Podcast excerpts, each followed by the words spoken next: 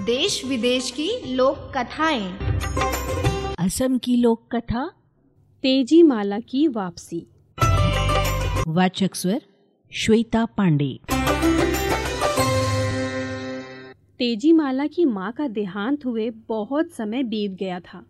नदी के किनारे बने सुंदर घर में वह अपने पिता बसंत के साथ रहती थी। एक दिन उसके पिता एक गाँव में विवाह की दावत में गए। वहाँ से लौटे तो तेज़ी माला की दूसरी माँ, मिनती, उनके साथ थी।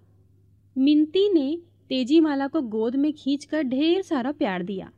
बसंत निश्चिंत हो गए कि मिनती उनकी बेटी का पूरा पूरा ध्यान रखेगी।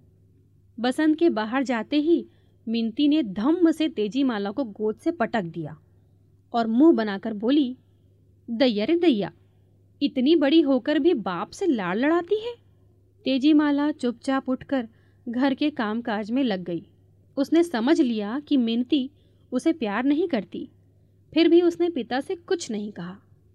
दिन बीतते गए। बसंत के बाहर जाते ही मिनती अपने असली रूप में आ जाती। एक दिन धान की कोठरी के पास काला सांप दिखाई पड़ा।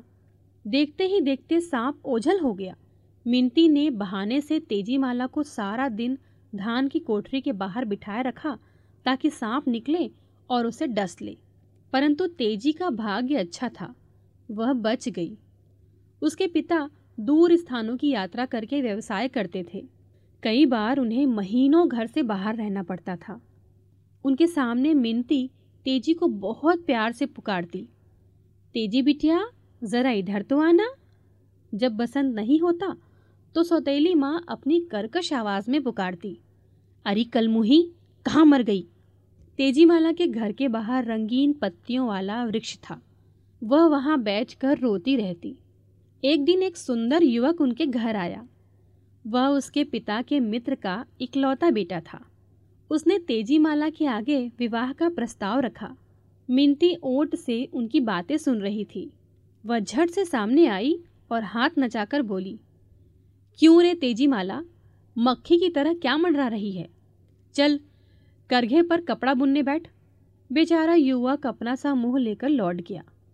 अब मिनती को एक और चिंता सताने लगी।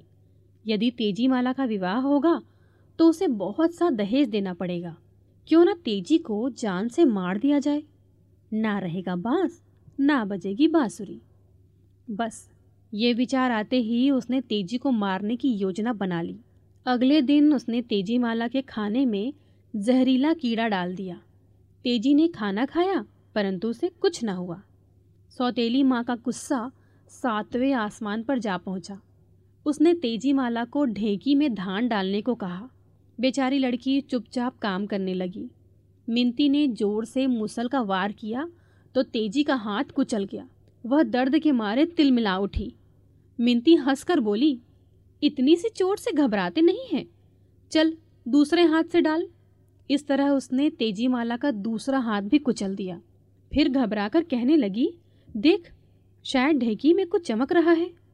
जो ही तेज़ी माला सिर झुकाकर देखने लगी, माँ ने उसका सिर भी कुचल दिया। तेज़ी ने कुछ ही देर में तड़प कर दम तोड़ दिया। मिनती ने उसकी लाश घर के बगीचे में गाड़ दी। कुछ दिन में वहाँ कड़बी मोटी मिर्च का पौधा उगाया।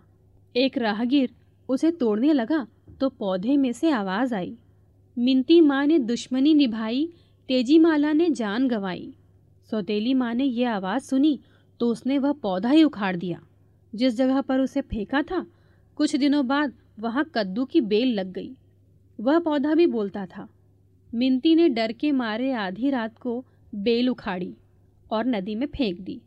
वह पौधा नदी में जाकर कमल का फूल बन गया।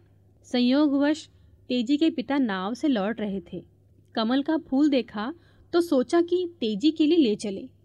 ज्यों ही फूल को हाथ लगाया, उसमें से आवाज़ आई। मिनती माँ ने दुश्मनी निभाई, तेज़ी माला ने जान गंवाई। बसंत काँप उठे। घर पहुँचते ही पत्नी से पूछा, तेज़ी माला कहाँ है? मिनती ने झूठ बोला वह मेरी माँ के घर गई है। बसंत ने कमल का फूल हाथ में लेकर कहा, मुझको सारा हाल बता जा। तेज़ी असली रूप में आ जा। पिता की प्यार भरी आवाज़ सुनते ही तेज़ी माला फूल में से बाहर आ गई। उसकी सारी बातें सुनकर बसंत ने मिनती को धक्के देकर निकाल दिया। अभी आपने सुनी असमिया लोक कथा संकलन करता भोला यामिनी ऑडियो प्रस्तुति। रेडियो अर्पा।